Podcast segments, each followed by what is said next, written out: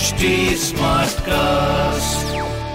आप सुन रहे हैं एच डी स्मार्ट कास्ट और ये है लाइव हिंदुस्तान प्रोडक्शन नमस्कार आप सुन रहे हैं लाइव हिंदुस्तान की खास पेशकश जॉब जानकारी पॉडकास्ट मैं हूँ पंकज विजय। इस एपिसोड में मैं आपको बताऊँगा इस हफ़्ते की हॉट गवर्नमेंट जॉब्स एग्ज़ाम्स और रिजल्ट्स के बारे में। साथ ही आप जानेंगे करंट अफेयर्स जिनसे जुड़े सवाल आपसे किसी भी एग्ज़ाम या फिर इंटरव्यू में पूछे जा सकते हैं। सबसे पहले बात करते हैं बोर्ड परीक्षाओं की, जो कोरोना की वजह से एक के बाद एक रद्द की जा रही हैं। इस बार वो हुआ है जो इतिहास में शायद पहले कभी ना हुआ हो। इस बार सीबीएसई ने बारहवीं कक्षा की बोर्ड परीक्षाएँ पूरी तरह रद्द कर दी है। यानी बारहवीं की परीक्षाएँ इस बार नहीं होगी। इससे पहले सीबीएसई ने दसवीं कक्षा की परीक्षाएँ भी कैंसिल कर दी थी। बारहवीं की बोर्ड परीक्षाओं का रद्द होना बहुत हैरानी वाली बात है, क्योंकि बारहवीं के मार्क्स ही स्टूडेंट्स को कॉलेज और यूनिवर्सिटी में एडमिशन दिलाते हैं। और तो और कई नौकरियों में भी बारहवीं के मार्क्स मांगे जाते हैं। इंजीनियरिंग और मेडिकल प्रवेश परीक्षाओं में भी मार्क्स की अहम भूमिका होती है। सीबीएसई ने जैसे ही बोर्ड परीक्षा रद्द की, इसके बाद देश के कई बड़े राज्य बोर्डों ने भी अपनी अपनी परीक्षाएँ रद्द कर दी। सीबीएसई के बाद C I S CE board UP Rajasthan, Madhya Pradesh, Gujarat, Uttarakhand, Maharashtra, Haryana ने भी अपनी अपनी राज्य बोर्डों की बारहवीं की परीक्षाएँ रद्द कर दी। ये राज्य दसवीं की परीक्षाएँ पहले ही रद्द कर चुके थे। अब सवाल ये है कि बारहवीं के छात्रों का रिज़ल्ट किस आधार पर निकाला जाएगा? सीबीएसई ने कहा है कि दो सप्ताह में बारहवीं के छात्रों को मार्क्स देने का फार्मूला जारी कर दिया जाएगा। जो छात्र मार्क्स से असंतुष्ट होंगे, उन्हें कोरोना संकट खत्म होने पर फिर से परीक्षा में बैठने का मौका दिया जाएगा। टीचर बनना चाह रहे नौजवानों के लिए एक बड़ी खुशखबरी है। केंद्र सरकार ने टीईटी यानी शिक्षक पात्रता परीक्षा के योग्यता प्रमाण पत्र की वैधता अवधि सात साल से बढ़ाकर लाइफ टाइम कर दी है। शिक्षा मंत्रालय ने गुरुवार को ये आदेश जारी किया। अब एक बार टीईटी पास करने पर यह जीवन भर के लिए मान्य हो जाएगा। शिक्षा मंत्रालय के इस फैसले से शिक्षक की नौकरी का सपना देखने वाले लाखों युवाओं को फ़ायदा होगा। शिक्षा मंत्रालय ने यह भी कहा है कि जिन उम्मीदवारों या छात्रों के प्रमाण पत्र की सात वर्ष की अवधि पूरी हो रही है।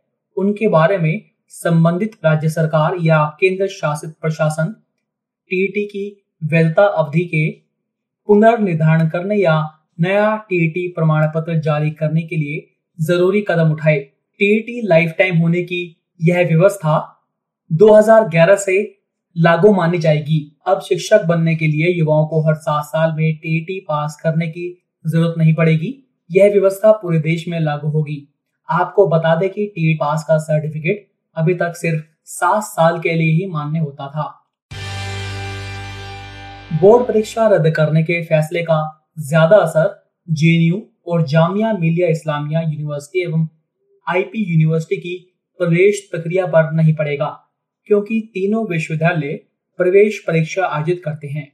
वहीं दिल्ली विश्वविद्यालय और अंबेडकर विश्वविद्यालय मार्क्स पर बेस्ड मेरिट जारी करते हैं और इसी के आधार पर वह दाखिला लेते हैं। ऐसे में डीयू की एडमिशन प्रोसेस पर सीबीएसई के मानदंडों का काफ़ी फ़र्क पड़ने वाला है।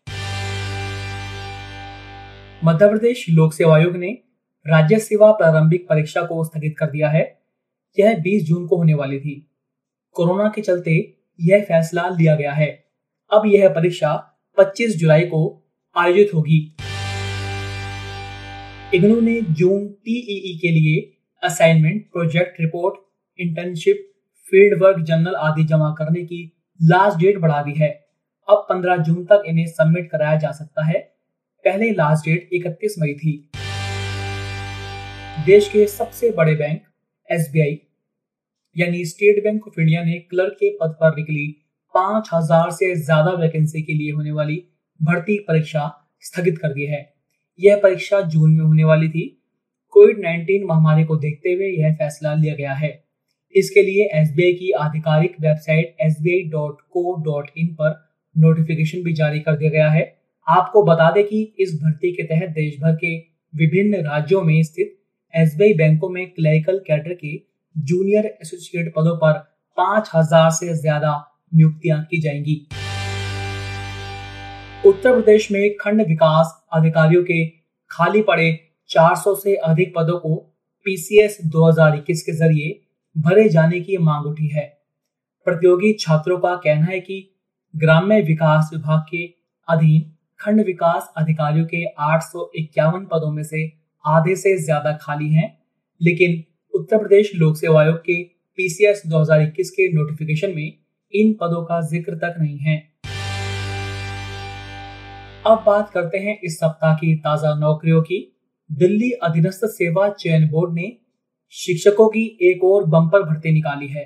ये वैकेंसी इंग्लिश बंगाली उर्दू संस्कृत पंजाबी विषयों में टीजीटी शिक्षकों के लिए है।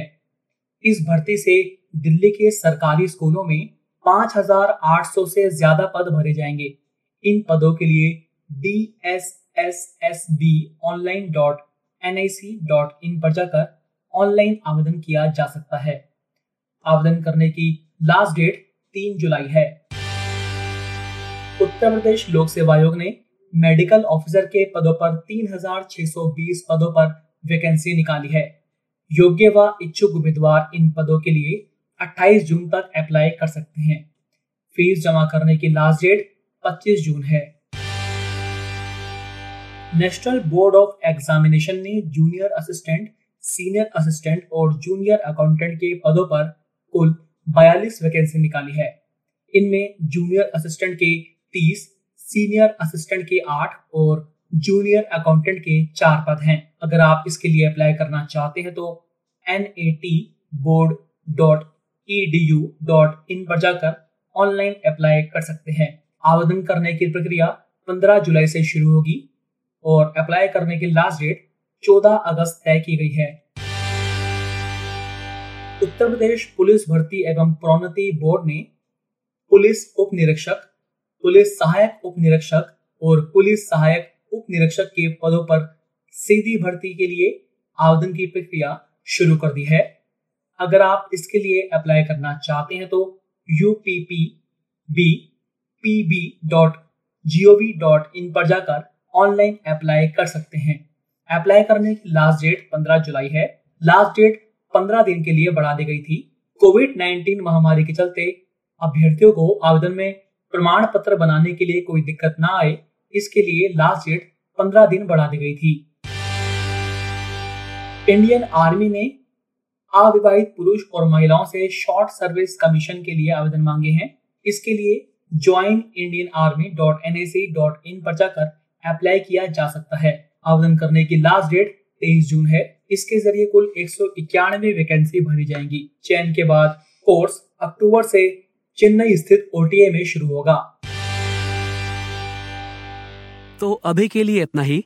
आप फेसबुक इंस्टा ट्विटर के ज़रिए मुझ तक पहुँच सकते हैं। हमारा हैंडल है at the rate H T आप सुन रहे हैं एच डी स्मार्ट कास्ट और ये था live Hindustan production smart cast